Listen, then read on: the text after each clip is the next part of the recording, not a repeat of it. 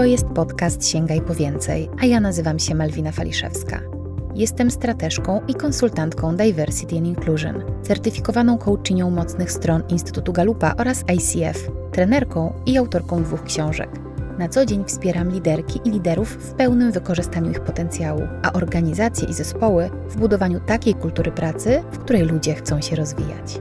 W tym odcinku rozmawiam z Anną Pyrek, CEO Kingmakers, Master Certified Coach o wyzwaniach, z jakimi mierzą się kobiety realizując procesy coachingowe. Porozmawiamy też o tym, w czym coaching może pomóc liderkom i jakie tematy są coachowalne, a które zupełnie nie. Zapraszam. Dzień dobry, dzień dobry. Witam Was. Piękny, słoneczny dzień, przynajmniej dzień taki jest właśnie dziś, kiedy nagrywam. A po drugiej stronie mikrofonu jest kobieta inspiracja dla mnie. Ona dobrze wie, że tak jest. Moja mentorka, po prostu mistrzyni coachingu. E, Ania Pyrek, osoba, która, tak jak powiedziałam, jest dla mnie wielką inspiracją, CEO Kingmakers, organizacji zajmującej się profesjonalnie coachingiem, wspierającym firmy w programach coachingowych, executing coachingu, mentoringu. Ania oprócz tego, że jest coachinią, ja często mówię, nie wiem, czy Ania mi wybaczysz, MCC, to jest również członkinią zarządu MetaSkills, która to firma zajmuje się nowoczesnymi technologiami VR w rozwoju kompetencji przywódczych. Dzień dobry, Aniu. Dzień dobry. Powstrzymywałam z zażenowania. to znaczy?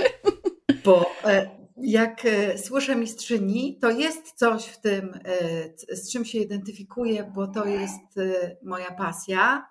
I jest jeszcze taki uśmiech, że wiesz, pewnie mistrzostwo jest drogą oczywiście i takim, takim pomysłem, żeby się doskonalić, a nie celem, ale to pewnie uczestnicy Twoich podcastów wiedzą, więc będę się do tego uśmiechać. Uśmiechaj się, no ale wiesz, w końcu jesteś master coach, więc no coś za tym słowem się kryje.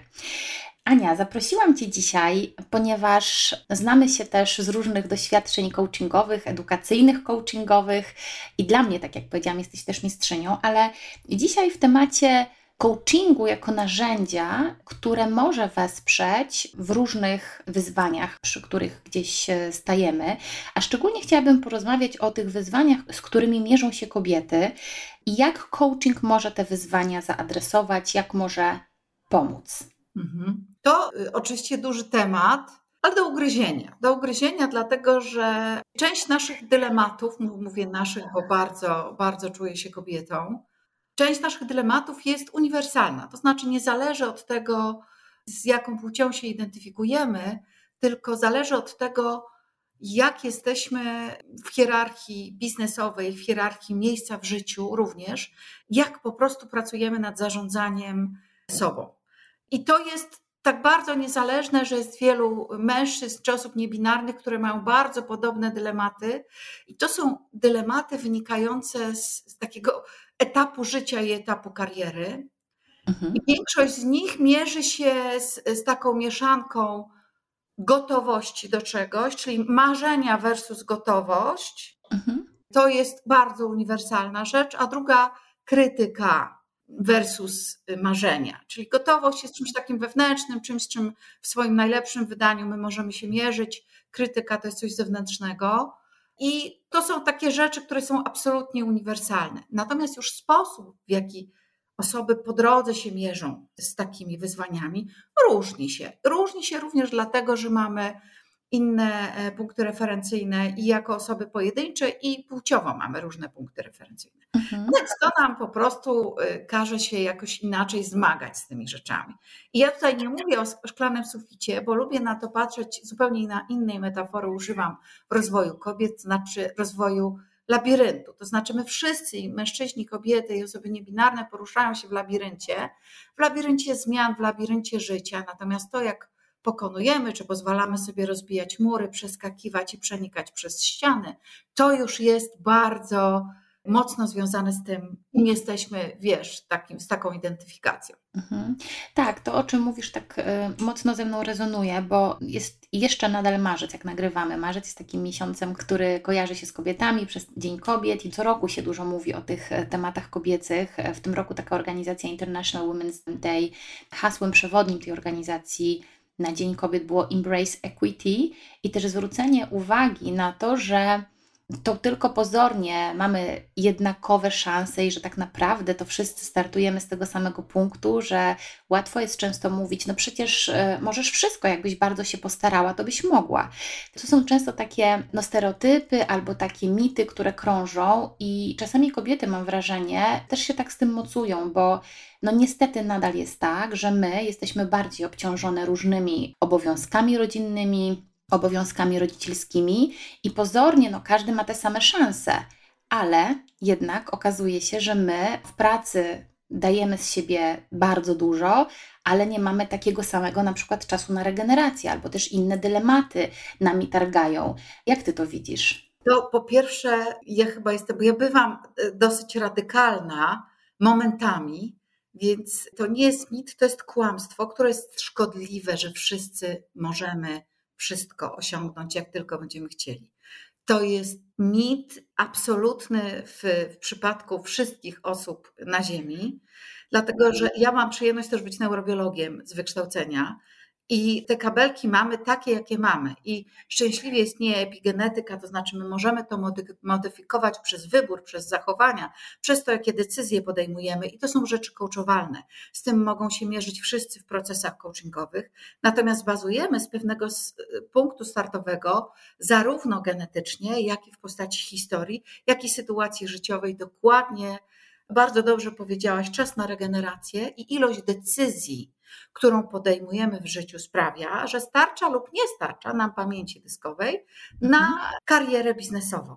Ja głównie się koncentruję na coachingu biznesowym i pewno wokół tego będziemy dzisiaj bardziej rozmawiać.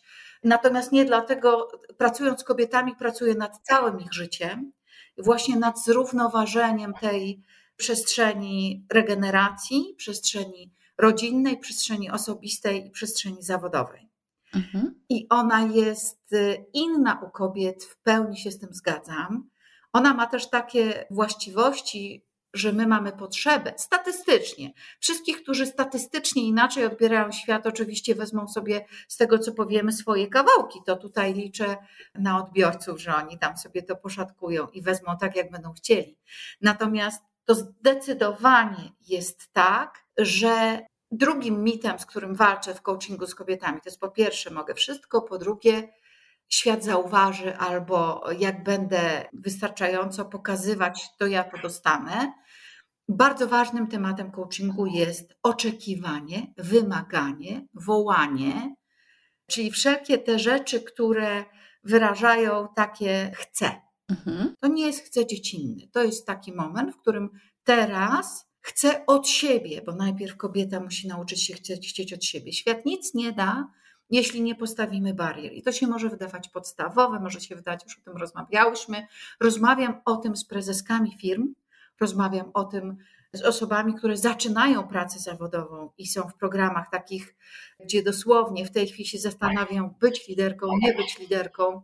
Mhm. O ile są jakieś różnice międzypokoleniowe, to w ogóle nie ulega wątpliwości. Jest mi łatwiej pracować o zawalczenie, o chcenie z osobami młodszymi, no ale one mają inne dylematy, również kobiece. No właśnie, bo to ważne, że ty pracujesz, masz bardzo bogate doświadczenie i przychodzą do ciebie mężczyźni, CEO, prezesi, członkowie zarządu, dyrektorzy i kobiety również na tych samych stanowiskach.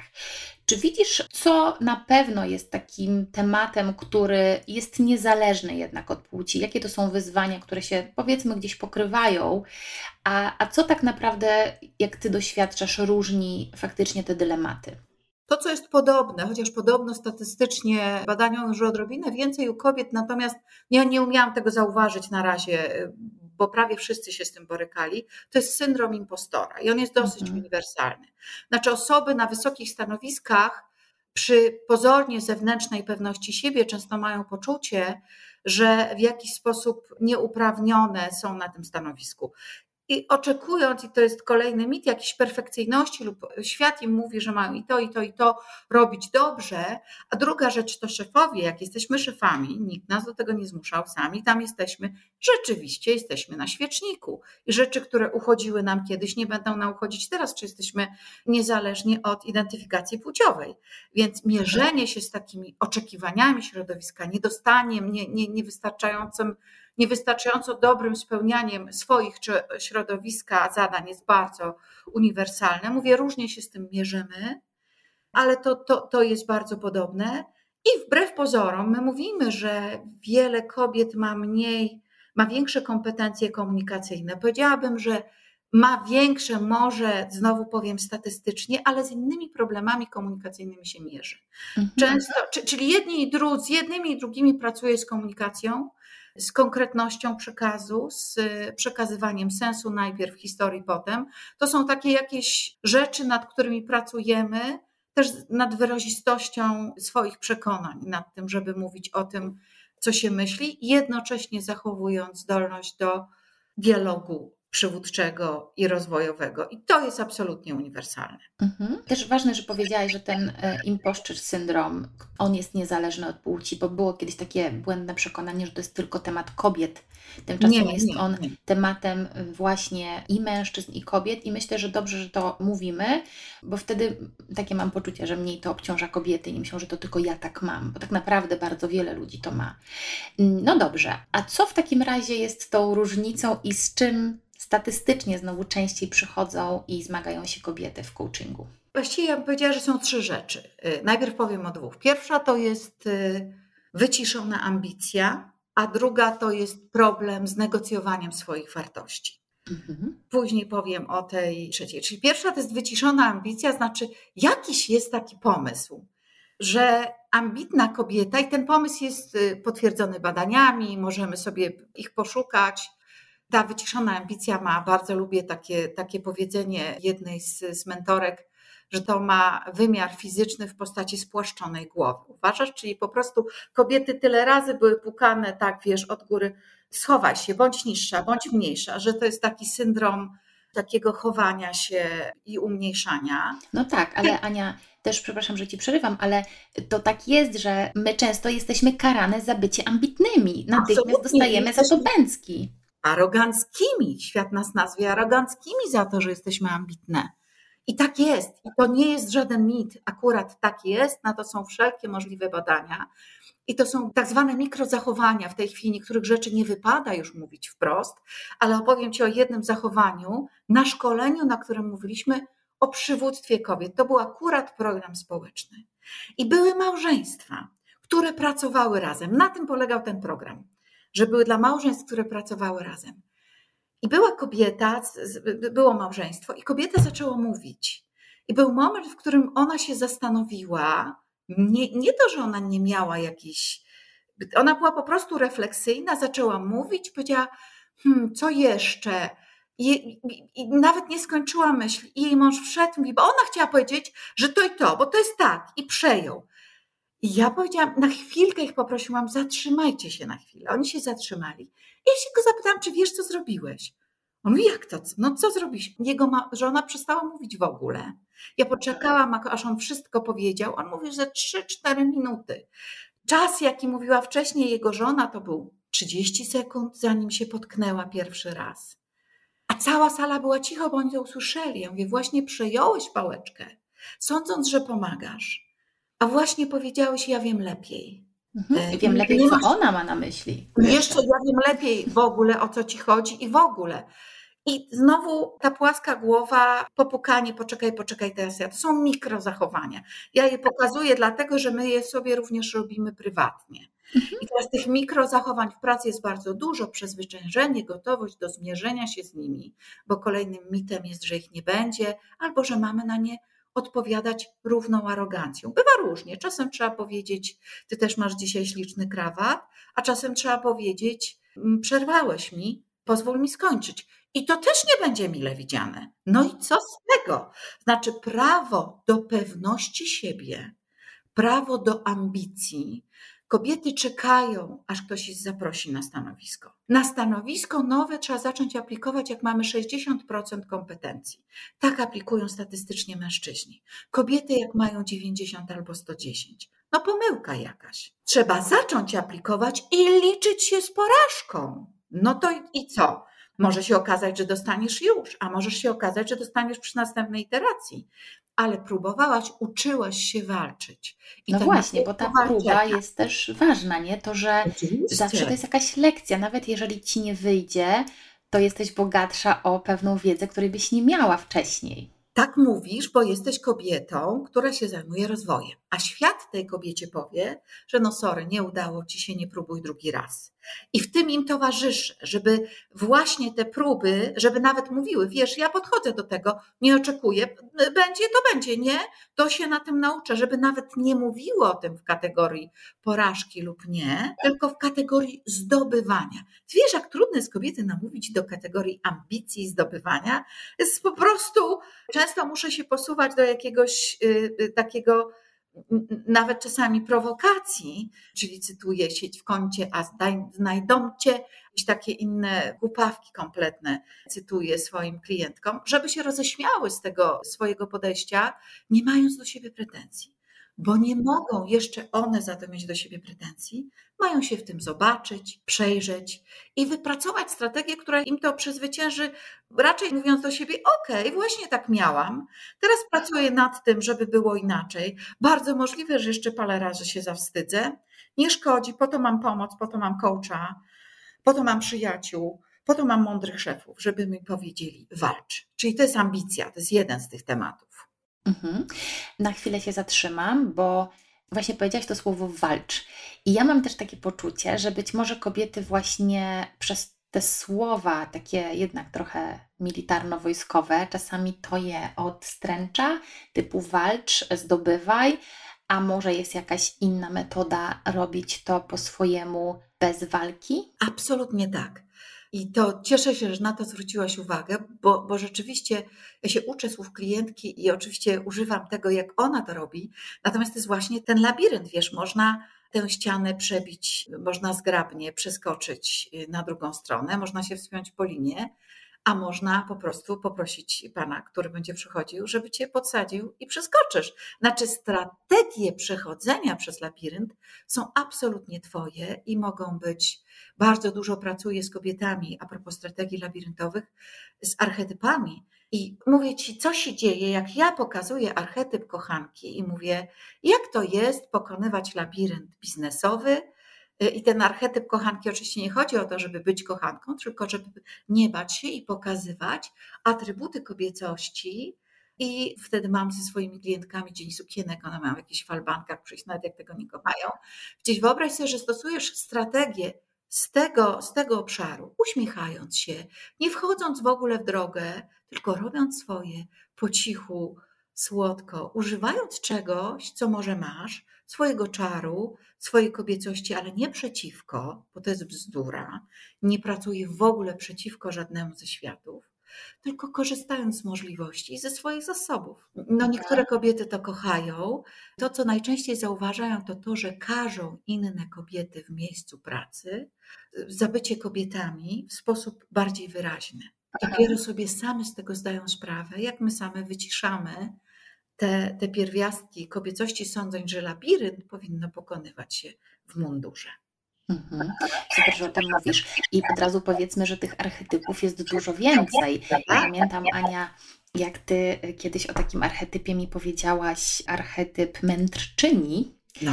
I poleciłaś mi wtedy film, który, znaczy serial w zasadzie, który mnie po prostu wchłonął na maksa i to był Outlander, gdzie ta bohaterka jest właśnie taką mędrczynią, która swoją mądrością dzieli się z innymi i to jest coś, co jej, co, co jest tak naprawdę jej ogromną siłą i tych archetypów jest, może być jest, bardzo dużo.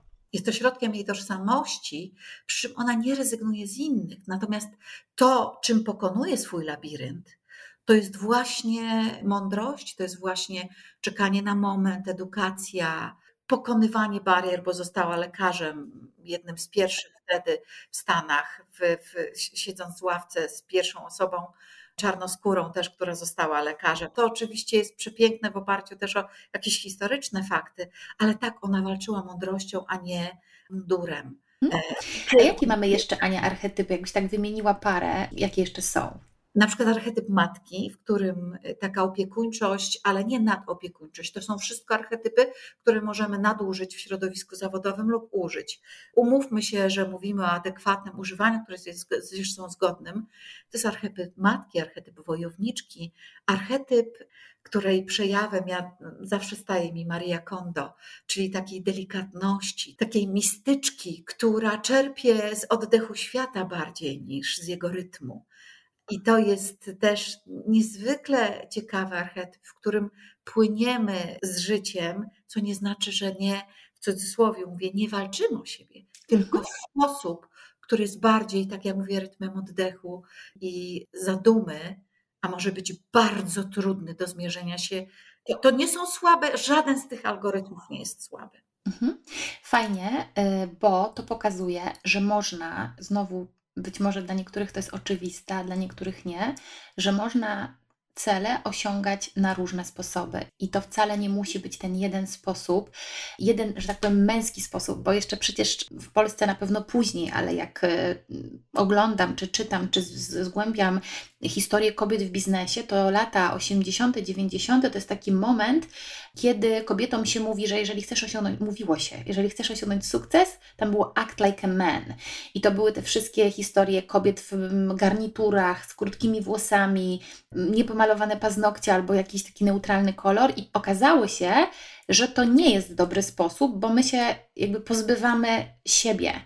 I no już widzę, że rzeczywiście świat y, wygląda inaczej i rzeczywiście kobiety mogą sobie pozwalać już dzisiaj na robienie tego na swój sposób, ale jeszcze gdzie niegdzie mam wrażenie, że, że, że niektórym się wydaje, że to jest jedyny sposób, czyli bądź taka twarda, bądź po prostu nieprzejednana. Fajnie też o tym pisze Mika Brzeziński w swojej też już starej książce Znaj swoją wartość. Ona opowiada o tym, jak obserwowała mężczyzn, którzy właśnie na przykład y, byli gotowi jak takie koguty w pewnym momencie się pokłócić, a za chwilę im przychodziło, jakby już było wszystko ok, co, co jakby w naszym świecie trochę jest y, takie, no, no dla nas nie jest to naturalne, żeby sobie tak powiedzieć coś bardzo wprost, wykrzyczeć i za chwilę już udawać, że tego nie ma. I tam jest taka zabawna trochę historia, jak ona opowiedziała, że ona obserwowała się tych mężczyzn i zorientowała się, że zarabia dużo, dużo mniej niż partner, z którym prowadziła telewizję śniadaniową. I opowiada, jak właśnie tak się naoglądałam i postanowiłam, że ja tak jak on wpadnę do gabinetu swego szefa i tak mu wykrzyczę prosto w twarz. I chciała to zrobić właśnie tak, no, jak jej kolega. Po czym jej szef po prostu, no, zbaraniał, w ogóle nie wiedział, co się dzieje, w ogóle tego nie odczytał, po prostu myślał, że coś jej się stało, w ogóle nie, nie odebrał tego. I ona potem oczywiście opowiada o tym, że, że wszyscy byli tacy zdruzgotani, co się stało, że ona nagle zaczęła tak krzyczeć. Później też ma taką refleksję w tej książce, że że to nie był dobry sposób, że to, czego facet oczekuje od innego faceta, jakby tego się spodziewa, a od niej zupełnie nie spodziewał się takiego, właśnie takiej nie wiem, krzyku napastliwości. Powiedziała, że potem oczywiście sobie to zrobiła na swój sposób i to było bardziej skuteczne. Więc. To mi się pojawiło kilka myśli. Pierwsza no. taka, że i vice versa, to znaczy mężczyźni też mogą być, chciałabym bardzo zadbać o taką różnorodność, u obu płci i powiedzieć, wszyscy mamy dostęp do różnych zachowań. To, ile nam jeszcze zabierze taka zgoda na te różne zachowania, w zależności od sytuacji płci, to pewno jeszcze chwilę czasu będzie, ale dajmy czas obu stronom się z tym oswoić. To jest jedna rzecz. A druga, ponieważ jest prawdą, że zachowania bardziej agresywne są odbierane albo jako bardziej agresywne, albo jako histeryczne u kobiet. Czyli coś, co jest przejawem ekspresji u mężczyzn, często ma łatkę histerii u kobiet lub nadmiernej, nadmiernego wyrażania emocji, tak, no to, to, to wiemy. Natomiast prawda jest taka, i to było w ogóle niewiarygodne, jak się tego dowiedziałam od Hali Helgesen, która jest współautorką, ale główną autorką książki How Women Rise i, i badań na ten temat, ona też przytacza, tylko że już nie powiem, czy w podcastach, czy, czy w książce. Takie badania, które mówią, że mężczyźni w związku z czym oszczędzają kobietom feedbacku, ponieważ boją się ich emocjonalnej reakcji, boją się na zapas. Znaczy nie wiedzą, co zrobić, jak kobieta się na przykład wzruszy lub zamyśli, kulturowo mają z tym kłopot, bo nie chcieliby do tego doprowadzać. W związku z czym, uważaj, oszczędzają liderkom feedbacku, liderki się nie uczą i nie wiedzą, jakie błędy popełniają, i to też zatrzymuje ich w rozwoju. I to nie jest B, ci faceci, coś z nimi jest nie tak, tylko oni po prostu stosują jakieś klisze kulturowe. Nie powiem, bo i będzie przykro, nie wiem, czy uda mi się zarządzić tymi emocjami, które się pojawią, bo nie jestem tego uczony. I wiesz, to zjawisko znowu sprawia, że my jesteśmy czegoś pozbawiane. Więc możemy ładnie poprosić o feedback, zadbać o to. Ja bym chciała też, tego też uczę, pokazuję, rozmawiamy o tym z jedną i drugą stroną, takiej wyrozumiałości dla różnorodności, nie wynikającej tylko z płci, ale z wieku, z pochodzenia, z, z najróżniejszych rzeczy, z niepełnosprawności. Jest mnóstwo takich rzeczy, które wynikają z ukrytych niepełnosprawności u kobiet, i one też są bardzo częste i ograniczają nas w pracy. To nie jest tylko kwestia niedyspozycji menstruacyjnej czy związanej z menopauzą. To jest ukryta niepełnosprawność. Ona nam nie pozwala czegoś robić lub trudniej się regenerujemy, a nie ma przyzwolenia społecznego, żebyśmy o tym mówili. Może też nie zawsze jest potrzeba, natomiast potrzeba, żebyśmy my zawalczyły o swój czas. To takie, takie jeszcze te różnice, o których tutaj porozmawiałyśmy, a teraz nie mogę się doczekać, żeby Ci powiedzieć. No o właśnie, o tym drugim. swojej wartości, bo to jest straszne. To jest taki częsty temat coachingów z kobietami, że ja się zastanawiam, co jest po prostu, gdzie, bo jakoś nie umiem znaleźć jednego źródła tego. Pewnie to jak zwykle jest zestaw i ktoś mądrzejszy pewno by nam tutaj powiedział takie wszystkie źródła, jakie są. Ja nie szukam, jak to coach, nie szukam wymówek, tylko, tylko możliwości. I myślę sobie, po pierwsze, czy kobiety w ogóle nie umieją negocjować swojej wartości? I to oczywiście może dotyczyć każdego, że nie lubi statystycznie jakaś część ludzi po prostu nie lubi mówić o pieniądzach. To jest ok, ale ja nie mówię tylko o pieniądzach, ja mówię o wartości, która jest mierzona w jednostkach energetycznych i to może być właśnie energia, czas, to może być pieniądz, ale na przykład kobieta poproszona o pomoc da 10 jednostek energetycznych i nie będzie ich negocjować. Również ze sobą, czy ona je ma, czy ona jest gotowa wydać tyle jednostek energetycznych. Też świetny przykład z książki Hali Helgesen. Jak w którymś momencie nikt się nie chciał zgłosić, oczywiście zgłosiła się, ktoś tam się zgłosił, no bo dlaczego nie? Kobieta statystycznie zgłaszają się częściej na rzecz, która była do zrobienia. Później ten już, kto zapytał się grzecznik, kto by mógł to zrobić, ona się zgłosiła, później już przyszedł do niej. Ona w którymś momencie z głębokim poczuciem winy biegnie do niego, że ona już chyba nie może, ale zapytała, a z jakiego powodu ty w ogóle później powiedziałeś, że drugi raz już nie pytałeś wszystkich, tylko ja to dostałam? No bo pewno i tak byś się zgodziła, co będę sobie. Wiesz, jakby mm -hmm. po prostu jak raz chciałaś, no to proszę po najmniejszej linii oporu, tam woda płynie. Pozwalamy, żeby woda płynęła, cokolwiek to znaczy, i zabierała nam naszą negocjowaną wartość. Nie negocjujemy tylko podwyżek, miejsca w firmie, ale negocjujemy swój czas i energię.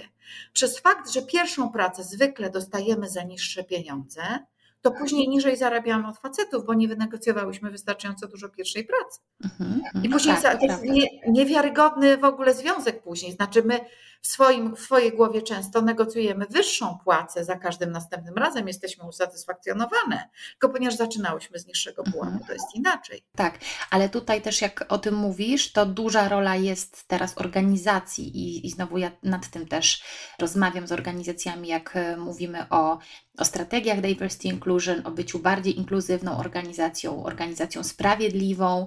To jest też to, że jak widzisz, że kobieta, nieważne kto, ale statystycznie, jak wiemy, częściej kobieta ma te oczekiwania na przykład poniżej widełek, to uczciwa organizacja jakby płaci tyle, ile ma zaplanowane w budżecie. Czyli nie zaciera rąk i mówi, o, mamy ją tutaj za mniej, tylko powinna właśnie zadbać o to, o to wyrównywanie szans, no bo właśnie wiedząc, że czasami to jest kwestia osobowości, jakiegoś, no być może pewnego niedowartościowania, która powoduje, że nie mam odwagi powiedzieć tak naprawdę tyle, albo też nie mam świadomości, ile ta moja praca jest też warta na rynku.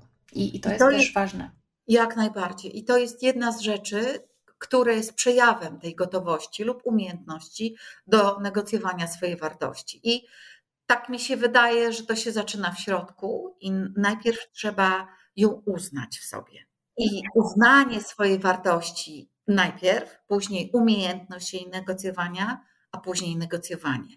Z dziećmi, z partnerem, z przełożonym, z kolegą z pracy. To jest już wtórne. To mhm. jest tak ważne, że tu jest taka dużo i pociesznej pracy, i poważnej pracy, i też takiego znowu wyrozumiałości dla siebie. Mhm. No i tak właśnie miałam, a teraz będę się tego uczyć. Mhm. A ja nawet, e, jak o tym mówimy, to mi się przypomniała ta taka sytuacja z mojej wczesnej kariery, kiedy gdzieś tam zmieniałam pracę i weszłam na, na rekrutację, rozmawiałam już bezpośrednio z moim przyszłym szefem, no i rozmawialiśmy o, o negocjacjach finansowych. Ja tam powiedziałam, jakąś kwotę, która była taką kwotą osiągalną dla mnie w poprzedniej pracy, tylko że po prostu statystycznie wtedy tam ta branża płaciła dużo więcej i jak ja powiedziałam tę swoją kwotę, no to ten mój przyszły szef tak e, no, spojrzał tak na mnie, trochę niezadowolony, więc to też było takie, takie mikro zachowanie, o którym powiedziałaś, że to jest deprecjonujące, ale za parę miesięcy o tym rozmawialiśmy, jak już okazało się, że nam się fajnie współpracuje i mówię, wiesz co, ja to pomyślałam, że ty jesteś taka zachłanna, na początku. I to też jest coś takiego, że przecież, kurczę, wiedziałam, że, że przynoszę fajne wartości, przynoszę pewne kompetencje ze sobą, a zatrzymam jednak. Cię, zatrzymam no. Cię, pokażę Ci tą rzecz ostatnią, o której chciałam, znaczy niekoniecznie ostatnią. Mhm. Powiedziałaś fajne wartości. Mhm. Wiesz, wiesz, że facet by tak nie powiedział statystycznie. Ale za chwilę powiedziałam kompetencje. Okej, okay, ale mi nie chodzi o wartości, a nie o kompetencje, tylko chodzi mi o fajne. Mhm. Pewnie dobrze byłoby użyć słowa cenne, mhm. Potrzebne tej organizacji. Zobacz taki mikrojęzyk znowu. Tak. No, no i łapiemy się na tym, nie? to babeczka to ma takie fajne wartości. Tak, ale racja, dobrze, że o tym mówisz, bo zobacz, i to jest też ciekawe, że y, pewnie gdybyś ty to powiedziała, też bym to zauważyła w drugą Aha. stronę, Aha. ale jednak nawykowo gdzieś zdarza się, że po prostu tak mówimy o sobie zupełnie Oczywiście, nieświadomie. Oczywiście, zauważyła, bo jesteś dobrym coachem i byłabyś wtedy w butach coacha i cała Twoja mądrość, całe Twoje zasoby byłoby w dyspozycji drugiej osoby, a nie Twoje własne. Mhm. To jest właśnie ta trzecia rzecz, o której chcę powiedzieć, że kobiety nie używają swoich zasobów dla siebie. To jest po mhm. prostu niewiarygodne. I oczywiście wszyscy, niezależnie od znowu identyfikacji, czy, czy kulturowości, czy naszej różnopięknej różnorodności, mamy to w mniejszym lub większym stopniu. Natomiast taka praca nad kobietami, analityczna, znaczy poznaj siebie, naprawdę wiedz, co masz, czego nie masz, co chcesz, a czego nie chcesz, bo masz prawo powiedzieć, nie chcę tak pokonywać labiryntu, albo w ogóle nie ten labirynt, mhm. albo w ogóle labirynt strawy, a ten labirynt jest z betonu, to ja śmigam do tego miejsca, gdzie labirynt strawy. Więc to wiesz, w ogóle prawo do chcenia i do tego, żeby wybierać, ale w oparciu o dobre zrozumienie siebie i serwowanie sobie swoich talentów. Mhm. Jest bardzo trudno przekonać kobiety o tym, dlatego że mają najczęściej w dyspozycji swoje talenty, znowu różne mm, zasoby, bo to nie tylko talenty, dla innych. I to też jest kulturowe. Też taka myśl i zobacz, zachłanna. Co się mówi, jak kobieta wykorzystuje swoje talenty dla siebie? No zachłanna, ten przymiotnik, który no tak, zachłanna. No proszę cię. No jasne. Inny to był po prostu sprytny negocjator, a ty jesteś zachłanna. No to po prostu, da jeszcze jak jesteś atrakcyjną kobietą, no dram. Ale wiesz, to jeszcze, żeby to były jakieś takie hiper nierealne stawki, nie? To, a tutaj e, negocjujesz w realnych, rynkowych stawkach i dostajesz łatkę zachłannej. Tak. E, to jest też takie mega nie okay. Tak. I myślę, że to, że to jest trudne w ogóle, że pokonania. No i wiesz, no to pewnie znowu wszyscy gdzieś wiedzą, jak ja rozmawiam, wiesz, lata pracy w HR, lata rozmów z rekruterami. Sama też przecież prowadziłam rekrutację i widać, że no faktycznie jak jest rozmowa o, o oczekiwaniach finansowych, to się zaczynają takie, no nie wiem, w zasadzie to, no chciałabym ciut więcej, albo na poprzednim stanowisku zarabiałam tyle, więc nie chciałabym mniej, no nie wiem, a co Państwo proponują? I to są takie, no to jest tak, takie, często z takim jakimś zażenowaniem, z jakąś trudnością, a powiem Ci szczerze, że fajnie się patrzy, jak kobiety tak z taką, hmm, nawet nie wiem, czy to jest pewność siebie, ale pewnie trochę tak, ale z, taką, z takim osadzeniem w sobie mhm. i z takim spokojem mówią, no moje oczekiwania to tyle i tyle. I to jest też tak zupełnie inaczej przyjmowane jakoś tak myślisz sobie, a to zna swoją wartość też, nie? Tak. I to jest super stwierdzenie, zna swoją wartość i ty możesz na tę wartość się zgodzić lub nie, ale to jest cudne. Ja bym jeszcze pozwoliła światu, sobie samym, na te pierwsze myśli, które nam się pojawiają, zachłanna, za dużo, jak to, nie spodziewałam się. Chodzi mi o to, żeby nie budzić w sobie wewnętrznego gniewu, że świat tak reaguje, bo ten wewnętrzny gniew, on też nas osłabia, żeby się do tego uśmiechnąć i nie zrezygnować. Znaczy, żeby ten uśmiech czy jakaś wyrozumiałość dla tej drugiej osoby, która też skądś przychodzi, też ma jakąś historię i reaguje, czy to jest fajne, czy nie fajne, to, to, to jest osobny rozdział, ale reaguje jakoś nauczona a może wytresowana, bo po prostu my reagujemy tak, jak świat nam przynosi zwycięstwa. Jak zwyciężył ktoś tą strategią, będzie ją stosował. No to może być fair albo nie fair, tak jest. Żeby dać, dać sobie i innym pozwolić na, na takie myśli, pracować ze swoimi partnerami biznesowymi, prywatnymi. Ja mam to szczęście niezwykłe, że moim partnerem biznesowym jest facet, który jest największą, e, rozumiesz, emancypantką na świecie i czasami nas e, stawia do pionu i mówi nie rób tak, nie mów tak. Przypomina nam o naszej wartości i to wiesz, to jest rzadkie, no więc e, fajne. Natomiast ćwiczenie, do którego bym zaprosiła słuchaczy i słuchaczki, to wszystkie osoby, które nas słuchają, to żeby żebyście pomyśleli, jakie wy macie mikromyśli w stosunku do siebie i innych. I zobaczycie, że tak samo obarczacie się tymi stereotypami, dotyczącymi różnorodności i to starsza kobieta może mieć wobec młodszej, młodsza wobec starszej. Jest tyle obszarów, w których te myśli nam przesłaniają wartość drugiej osoby, że możemy zacząć od siebie i myśleć, przyłapywać się na tym i znowu uśmiechając się do siebie, nie gniewając, tylko, tylko uczulając siebie i świat. Mhm. To ważne, co mówisz. I też, e, no właśnie, takie przyłapywanie, czy też taka większa samoświadomość, uczenie się siebie jest bardzo wartościowe. Wiesz, jak powiedziałaś o tych talentach, oczywiście te talenty różnorako możemy e, rozumieć w różny sposób. Ja akurat, e, jak wiesz, jestem też certyfikowaną coachinią talentów Galupa, więc często mam sesje omawiające te talenty. I to jest czasami tak, że którzy no zgadza mi się, zgadza, albo coś, albo tak, nie wiedziałam, że w ogóle coś takiego ma nazwę, że coś takiego, co ja robię, że to się nazywa, albo że no, nie sądziłam, że to będzie tak wysoko. Więc też jest takie niedowierzanie, że coś, co ja robię, co jest moim zasobem, jest nazwane i jest, jest jakoś, jakoś. Tak, jakoś wartościowe, że to można w ogóle, że to można jakoś wykorzystać. Więc ta praca akurat z raportami galupowymi dla mnie jest taką, takie mam poczucie, że on daje tak dużo, z jednej strony po mojej stronie satysfakcji, ale z drugiej strony ja czuję, jak przy niej ludzie rosną. Że, że to jest takie wzmacniające bardzo. Zdecydowanie, tylko właśnie na tym polega ten trzeci dylemat, o którym teraz mówimy, że kobiety często czas przeznaczony na zgłębianie siebie, analizę, pracę nad swoimi talentami, szlifowanie ich i wykorzystywanie na swoją korzyść uważają za trochę egoistyczne. Znaczy, no fajnie, ale że dla siebie, ojoj. A z kolei niewiedza tego, jakie mamy talenty, jak można ich użyć lub nadużyć, i jakie mamy zasoby, a jakich nie mamy. To znaczy, prawda, my też czasami przeliczamy się i rozdajemy się jak dziewczynka z zapałkami. Uwielbiam tą bajkę, ona wypaliła wszystkie zapałki dla kogoś, zamiast, zamiast rozpalić ognisko, które płonie w niej. Sens tej bajki jest niewiarygodny. Palmy nasze płomienie dla siebie. I to wiesz, ja też staram się mówić o czymś, co przeżyłam, i pamiętam taki moment, Podzielę się krótką, osobistą historią, kiedy jak moje dziecko było nastolatkiem i był super nastolatkiem, który broił jak się należało, a ja sporo pracowałam i podróżowałam. I w którymś momencie on powiedział, jakoś tam mówił, że to, to mama nie może, bo jej nie ma. No i coś tam mi umykało, a jemu z życia pewno też. Normalne zachowanie, nie, nie boczyłam się na to ale poszłam i zrobiłam sobie rachunek sumienia. Na co ja mam ochotę, z czego chcę zrezygnować, z czego nie chcę, jakie ja mam talenty, co ja umiem, czego ja nie umiem. Poszłam do swojego pracodawcy i powiedziałam tak: Słuchaj, drogi pracodawco, będę pracować za tyle samo pieniędzy cztery dni w tygodniu. On się tak na mnie spojrzał. Piątek nie będę pracować, nie dam rady zrealizować swoich obowiązków rodzicielskich w pięć dni w tygodniu pracy. I dostałam w związku z czym jedną piątą podwyżki, bo jak się domyślasz, o którą nie byłam w stanie prosić wcześniej, ale uznałam, że tego się, że po prostu nie mam zgody na coś takiego. Nie pracowałam przez cały rok szkolny w piątek. To był przecudny rok.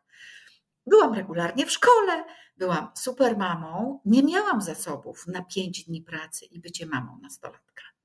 Musiałam sobie na to odpowiedzieć. Mogłam udawać, że jestem heroiną, tyczą, tyczą, która sobie poradzi i w ogóle. Ale najpierw stwierdziłam, hmm, spróbuję zarabiać tyle samo, pracować. To było 20 lat temu prawie. To byłaś pionierką, bo wiesz, teraz firmy myślą, jak tu przejść na czterodniowy tydzień pracy. Ale wiesz co, Ania, powiedziałaś ważną rzecz, bo trochę to jest tak, że my, no właśnie, tak nadużywamy siebie, rozdwajamy, rozstrajamy i za to, że ktoś nas, ale ty jesteś super bohaterka, ale ty jesteś, no jesteś po prostu heroską. I często właśnie to jest taki głask na chwilę, ten, to nazwanie nas tą, tak, tą tak. bohaterką tak. i tak dalej, że to jest to coś, coś nam rekompensuje, no ale długoterminowo... To jest ten... przekupstwo. Tak, ale długoterminowo... No właśnie mówię, że długoterminowo to nam niczego nie załatwia. To jest takie chwilowe poczucie się lepiej, nas, może o faktycznie jestem taką super bohaterką, ale potem od razu już biorę tą łopatę i tam po prostu działam i, i, i też się przemęczam. Ale widzisz, zobacz, ogarnęłaś to i w ogóle wow. Tak, i, i słuchaj, ja się z tym świetnie czułam. To był cudny czas. Oczywiście zbliżenia do rodziny. Paradoks jest taki, że też te wolne piątki jeździłam na śniadanie z moimi rodzicami, na co wcześniej nie miałam czasu. Wiesz, to są proste rzeczy, które naładowały mój wewnętrzny akumulator. Wiele z nas pewnie o tym e, bardzo marzy i, i wydaje się to takim, no jednak czas jest takim luksusem, który dzisiaj możemy sobie naprawdę podarować, nie? To już... Zgłaszam to... sprzeciw, czas nie jest żadnym luksusem, czas jest zasobem. No tak, ale luksusowym!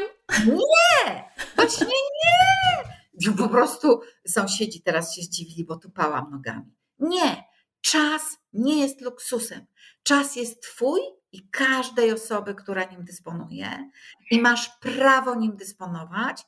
Natomiast to, na co się zgadzasz, na co się nie zgadzasz, jest właśnie tym prawem wykorzystywania swoich zasobów dla siebie samej. Ja nawet się nie zgadzam na takie etykietki, że czas jest luksusem. Wolałabym powiedzieć, czas jest towarem. Bo możemy powiedzieć, czas jest Twoją wartością, to byłoby moje ulubione, Twoim zasobem i Ty jesteś jego właścicielką. No ale możemy powiedzieć, ok, są momenty, w których jest towarem, sprzedaj go drogo. Mm. Tak, fajnie, że się tutaj sprzeciwiasz, bo znowu gdzieś tak we mnie mówiąc to, mam swoje też doświadczenia, kiedy mi się wydawało, że ja nie mogę odmówić i że to jest takie właśnie coś takiego cennego, że ja muszę coś tam zrobić. I też widzę, no bo z tym się też mierzą moi klienci i klientki, często właśnie zastanawiając się, jak ja mam podzielić ten czas, żeby, albo na właśnie dają sobie prawa do tego, co ty akurat zrobiłaś, czyli wynegocjowałaś sobie to, że masz tego czasu po prostu więcej. I, I dla wielu osób w ogóle wyobrażenie sobie i dopuszczenie do świadomości tego, że ja mogę inaczej, to już jest ogromna praca, wydaje mi się. O, to jest ogromna praca, bo ona musiała wtedy, jego źródłem była bezsilność, nie heroizm. Bo my teraz myślimy, że to była jakaś odwaga. Znaczy, ja musiałam spojrzeć i powiedzieć, nie dam rad, znaczy mogę dać, tylko kiedy ja będę spała, co ja będę, wiesz, kiedy ja będę mhm. myślała sobie w ogóle, ja mam, no, no nie.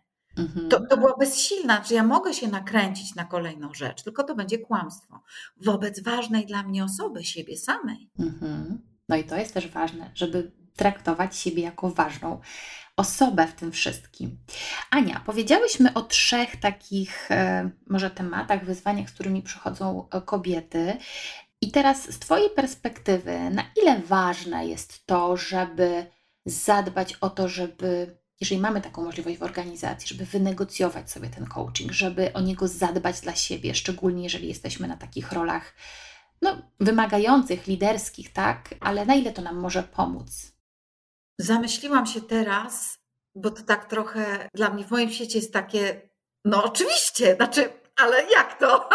I teraz muszę się cofnąć i powiedzieć, no tak to, bo, bo, bo to nie jest oczywiste. Czyli to, co jest szalenie istotne, to dać sobie prawo do rozwoju.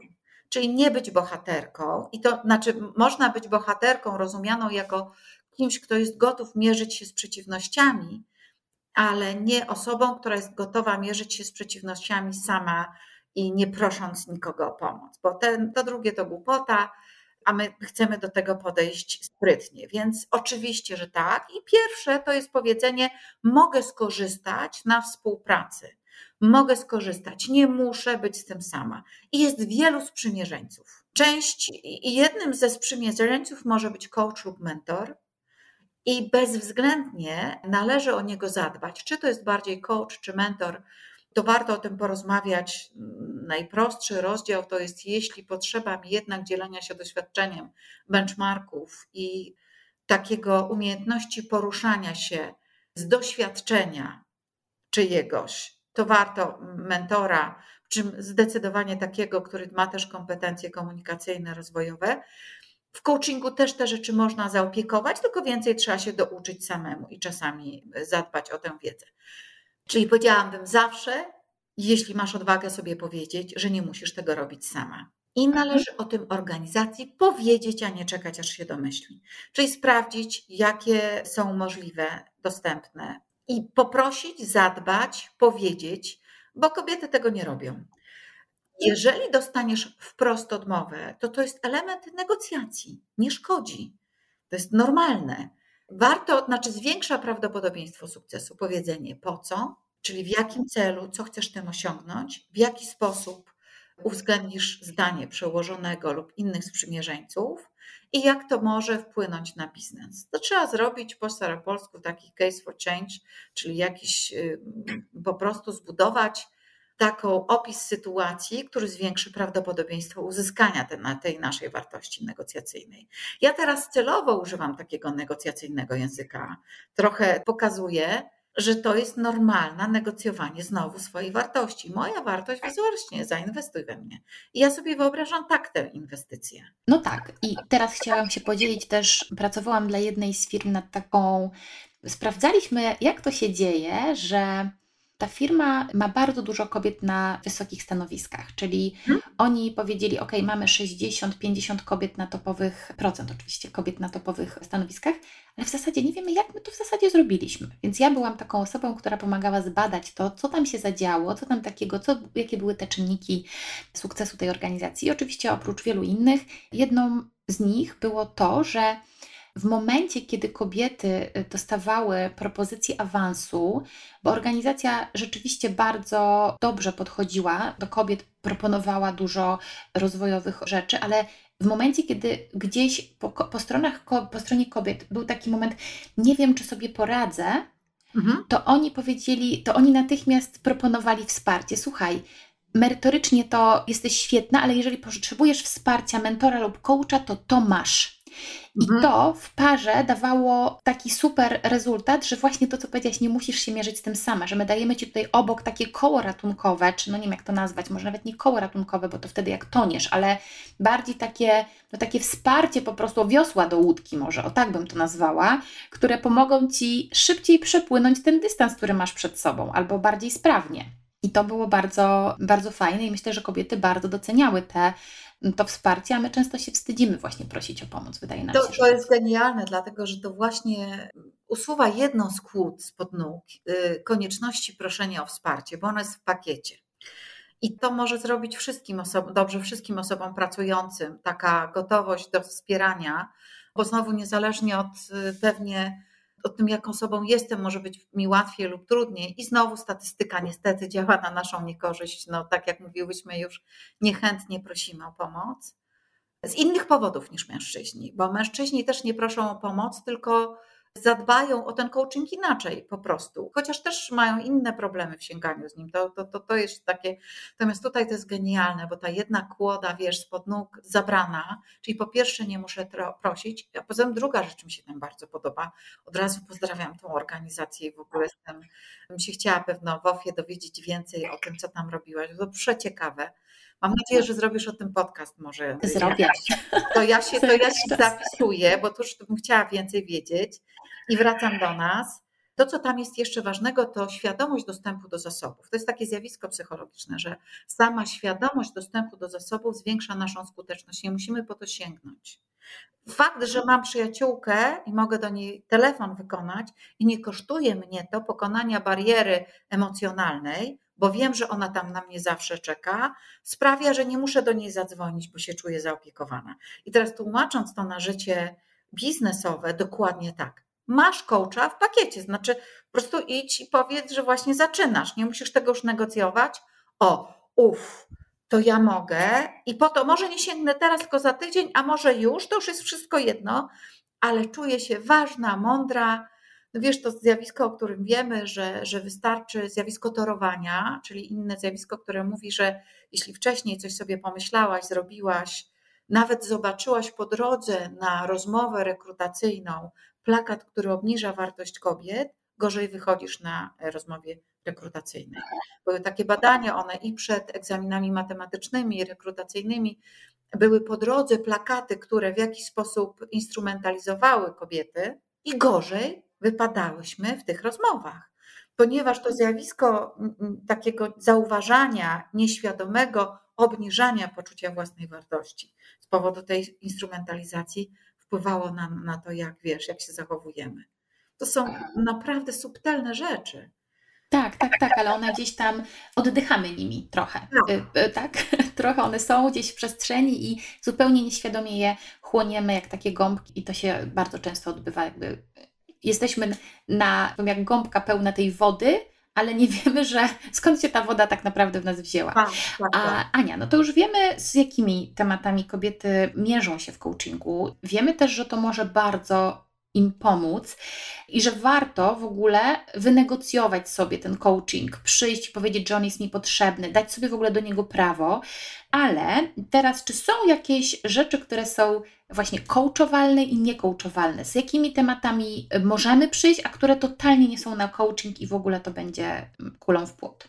No to też jest ważne pytanie, z którym się spotykam coraz częściej. Z różnych powodów, również z powodu sytuacji, momentów ekonomicznego i społecznego i rodzinnego, o którym wszyscy wiedzą, więc nie będę wymieniać powodów, który skutkuje tym, że nasze zasoby, również odporności psychicznej, są bardzo nadwątlone. I one są bardzo mocno eksploatowane od kilku lat, i nie ma dużo miejsc, w których mogły, mogłybyśmy je uzupełniać. I rodzinnie y, to jest czas bardzo wymagający, zarówno czasami home office, dzieci w domu i czy nam się to podoba, czy nie, nasze obowiązki były dużo większe niż obowiązki mężczyzn w tym zakresie. Czyli osoby opiekujące się dziećmi i pracujące jednocześnie. To byłyśmy głównie my, kobiety. I teraz jakbyśmy o tym myślały o koncie bankowym i nie tylko kobiecym, ale w ogóle rezerw bankowych, to ich nie mamy. A organizm jest tym silniejszy, im więcej rezerw ma emocjonalnych, fizycznych, finansowych i wszelkich możliwych. Więc my jesteśmy, nam się pali czerwona lampka cały czas i, i, i wiesz, nie ma paliwa, brak paliwa, brak paliwa i uzupełniamy tylko tyle, żeby ona się czasami przestała palić. Świecić. Teraz świecić, tak. I teraz co się dzieje? Bardzo dużo interwencji coachingowych w tej chwili zaczyna się w momencie, w którym mm, ja sobie na to patrzę i myślę sobie, tutaj powinna wyjść interwencja kryzysowa. I o ile część coachów, czyli to są bardzo trudne sytuacje rodzinne, biznesowe lub średnio trudne, ale takie, które sprawiły, że już nam się czara przelała i my na to reagujemy, czymś, co może mieć znamiona traumy lub kryzysu. Nie będę rozróżniać tych dwóch zjawisk, bo nie musimy tego wiedzieć, wystarczy jak poczujemy granice. I coach to wie, my trenujemy coachów do tego, żeby to rozumieli, natomiast skąd mam ja wiedzieć, jako klient na przykład? Jeśli to są uporczywe myśli, jeśli ja mam stałe, stale obniżony nastrój, mam poczucie, że nie mam dostępu do zasobów, mam takie miejsce, ja jestem nie okay i świat jest nie okay to o ile momentami każdy z nas bywa w takim miejscu i to jest zdrowe i normalne, to odnajdywanie siebie w takim miejscu przez większą część dnia sprawia, że to mo może być tak, że coaching nie będzie tutaj najlepszą interwencją. Natomiast zdarza mi się spotkać taką osobę i powiedzieć: Hej, no potrzebujesz kogoś z interwencją kryzysową. Mam taką przyjemność, że współpracuję z takimi osobami i mogę przekierować tę osobę. Ona się spotyka. Interwencja kryzysowa może być krótsza i wraca na coaching, lub pracujemy jednocześnie, rozdzielając tematy. Czyli to jest jeden z sygnałów. Inny to jest sygnał związany z relacjami. Jeśli jakaś osoba jest źródłem bardzo silnego mojego dyskomfortu, i ja nie mówię, że to jest mobbing, tylko poczucie mobbingu, bo bardzo często my odczuwamy coś za mobbing, a to są zachowania neutralne, tylko padają na nasz grunt, którym my go odbieramy jak mobbing. Tutaj też trzeba sobie z tego zdawać sprawę, że w sytuacji takiej niedyspozycji psychicznej, kryzysu lub traumy, my po prostu nie czytamy sygnałów społecznych normalnie. No i teraz ja mam czerwoną lampkę, słuchaj, ja nie jestem ani interwentem kryzysowym, mimo że coś tam o nim wiem, ani psychotraumatologiem i mam bardzo dużą jasność, że coachom nie wolno się tym zajmować, dlatego że mogą dawać jakąś fałszywą nadzieję. Natomiast zdarzyło mi się nawet w tej chwili pracuję z dwoma klientami równolegle z interwencją kryzysową i to raczej pytam akurat to kobieta klientki i żeby ona zapytała interwenta kryzysowego, czy już jest czas na coaching, niż ja sama o tym decyduję, bo to jest osoba, która ma większe kompetencje ode mnie w tym względzie i to ona tutaj będzie w stanie wokół tego się zorganizować i współdecydować z klientem. To nie jest łatwa odpowiedź. Ja wiem, że łatwo by było powiedzieć, y, wiesz, to rób, a tego nie rób. Wszystko też co, coś, co zahacza na o głęboką historię rodzinną, tylko są momenty, w których nasze zachowania wynikają z historii rodzinnej, my się nimi zajmujemy w coachingu, nic z tym złego. Wszystkie nasze talenty, zasoby, wzorce zachowań, my możemy o tym coachingowo rozmawiać, możemy nawet rozumieć ich źródło, ale nie patrzymy się do tyłu, ich nie analizujemy. I jest przy całej mądrości tej metody, ona ma bariery, są wzorce zachowań głębokie, do których my się nie dobijemy, i wtedy tylko terapia jest w stanie jakoś pomóc z tych bardzo, y, zmierzyć z tymi bardzo głębokimi wzorcami. Mhm. A w takim razie, co jest coachowalne? Czyli na przykład jestem kobietą, jestem liderką jakiegoś zespołu, albo właśnie objęłam nową rolę i na przykład myślę sobie, no to jak ja mam zbudować autorytet w tym zespole, albo jak ja mam zbudować sobie autorytet e, jako nowa członkini zarządu, albo jak ułożyć relacje, albo jak zwalczyć swój syndrom tego impostora. To to jest coachowalne. Co jeszcze, Ania? Jest to coachowalne, czyli wszystko, co dotyczy celów, marzeń, lub odpowiedzi na pytanie, co dalej, co jest następne w moim życiu zawodowym. I to nie muszą być duże kroki, żeby sięgać po coacha. Czyli nie czekajmy na jakieś trzęsienie ziemi, które przed nami, rozpadliny i wtedy coacha, tylko zwykły rozwój, zwykły, jest wystarczający, żeby sięgnąć po mhm. coacha. Onboarding, czyli takie praca nad nową rolą i nowym wyzwaniem jest bardzo dobra. Jest to moje ulubione typ coachingu, w ogóle kocham go, uczę go osobno tak, bo ja się uczyłam i teraz też korzystam z tego i to jest niesamowite właśnie jak są organizacje, które są już na tyle też dojrzałe, że dają ten, e, nawet miałam takie procesy, gdzie ludzie wiedzieli, że za rok przygotowują się do awansu, co już było oczywiste, że obejmą tę rolę stopień wyżej i pracowałam z takimi osobami i dla nich to było takie wow, jest tyle rzeczy, na które mogę się świadomie przygotować, jest wow. tyle rzeczy, którymi mogę zarządzić i nie muszę biec jakby z prądem rzeki i się poddawać. Nie muszę doganiać, jest... tylko mogę wyprzedzać. Tak, ja też myślę, że to jest też takie, teraz o tym pomyślałam, że nie jestem aktorem w czyimś filmie, ale jestem reżyserem czy reżyserką swojej produkcji w tym zakresie. Dokładnie taka metafora. To jest Twoja produkcja, mogłybyśmy na niej tutaj budować jeśli chcesz wywierać dowolny wpływ na swoje otoczenie, niezależnie od tego, czy to jest awans, czy nie. Czyli praca nad wpływem, nad stylem przywódczym, stylem menedżerskim, nad kompetencjami również, tylko od strony ich implementacji i zauważania. Także to jest też taki bardziej performance coaching. On jest równie ważny, bo czasami showstopperem jest kompetencja, a nie świadomość. Więc tutaj cała codzienność biznesowa, również swoje problemy i niepewności. Niepewność, czy można, czy nie można, obniżone poczucie własnej wartości, zwlekanie. To też są miejsca, w których ha, zwlekam, nie wiem z jakiego powodu, chyba pogadam z kimś, co sprawia, że po to nie sięgam. Czyli taka ostrożna ręka, patrzenie przez kraty. Może mogłabym i trzeba trochę e, zgodzić się na ten lęk, na to, że to nie wszystko. To są jakieś bzdury, że my dzielnie pochodnia i tam będziemy galopować do rozwoju. To też nie jest prawda. Niektórzy rozwijają się do czegoś, a niektórzy rozwijają się od czegoś. Chcą uciec od czegoś i rozwój wynika z tej motywacji. Dla mnie ona jest równie dobra, my z nią później pracujemy, ale jako źródło, jako początek, czyli wszystkie rzeczy, które sądzimy, że nie umiemy i chcielibyśmy to przezwyciężyć, lub wszystkie marzenia, przywództwo, autorytet, wpływ, komunikacja. Komunikacja i nasze wzorce zachowań, które, znaczy, jeżeli rozglądamy się i patrzymy, że sześć osób, które zaczęło pracować w tym samym czasie co ja, dostało awans, a ja jeszcze nie, czas na coaching. Tylko z tego powodu, że się rozglądasz i, i patrzysz i myślisz sobie, pod warunkiem, że chcesz, bo może to czas na coaching nie po to, żeby dostać awans, tylko żeby zmienić pracę, bo to nie jest, ja tutaj nie jestem rzeczniczką awansów, tylko Świadomych wyborów, nie? Świadomych wyborów. I to jest właściwie święty gral coachingu. To jest głównie wszystko, co robię. Jak moje dzieci w jednym mnie pytały, mamo, co ty właściwie robisz? Ja mówię, właściwie to nie wiem. Ale, ale mówiłam, na, na koniec ja mówiłam, wiesz co, pomagam ludzi podejmować decyzje, które są ich decyzjami, a nie decyzjami otoczenia. Mhm. I to jest dla mnie jakaś taka najkrótsza odpowiedź. Tak, a znowu przy okazji obalmy po raz kolejny mit, że coach nie mówi nam, co macie robić, czyli te decyzje są klienta czy klientki, a nie coacha, a właśnie coach jest tym enablerem, jakby po polsku mówić. Katalizatorem, no ale on jest tyloma różnymi rzeczami.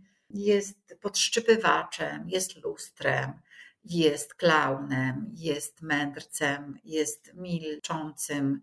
Odzwierciedlaczem. Odzwierciedlaczem, jest chodzącym zachwytem. Słuchaj, coach to takim jest w ogóle różnym stworzeniem, że wiesz. Tak, trochę wiem. No właśnie. Super, Ania, bardzo Ci dziękuję. Jak zwykle to jest ogromna przyjemność z Tobą rozmawiać, więc um, mam nadzieję też, znaczy jestem w zasadzie pewna, że, że nie tylko dla mnie była to taka uczta w rozmowie, ale też e, dla słuchaczy i słuchaczek.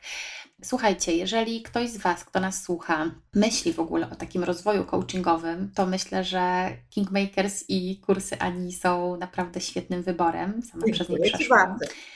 Tak, jeżeli szukacie też y, właśnie coacha, to też jest to świetny wybór. Więc y, Ania, naprawdę bardzo, bardzo serdecznie Ci dziękuję za rozmowę. Było ja Ci też dziękuję miło. i na koniec chcę zaprosić jeszcze na coś. Zupełnie bezpłatne wydarzenie, taką y, konferencję właśnie przywódczą opartą o różnorodność. Różnorodność, różnorodność, różnorodność. Nie tylko dla kobiet, ale jak chcesz być szefem na własną miarę, a nie na czyjąś, to to jest absolutnie bezpłatne wydarzenie. Zajrzyjcie do nas na stronę, tutaj tam znajdziecie. Kurczę, moim marzeniem jest, żeby liderki, liderzy, osoby, które przewodzą, były uśmiechnięte do siebie wewnętrznie i były szczęśliwe, a nie wygnane do przywództwa. Tego Wam najserdeczniej życzę. Zajrzyjcie na stronę Kingmakers. No i jeżeli ten podcast uważacie, że ktoś powinien go posłuchać, to koniecznie się nim podzielcie. Dziękuję. Ja czekam na kolejny podcast Twój o tych kobietach. Obiecałam. A, będzie, będzie. Już zaprosiłam członkinię zarządu, więc mam nadzieję, że niedługo porozmawiamy. Super. To pa. Pa. Jeśli podobał Ci się ten odcinek, udostępnij go znajomym. Zasubskrybuj mój kanał, jeśli chcesz być na bieżąco z tematami, które poruszam. I powodzenia w Twoim sięganiu po więcej.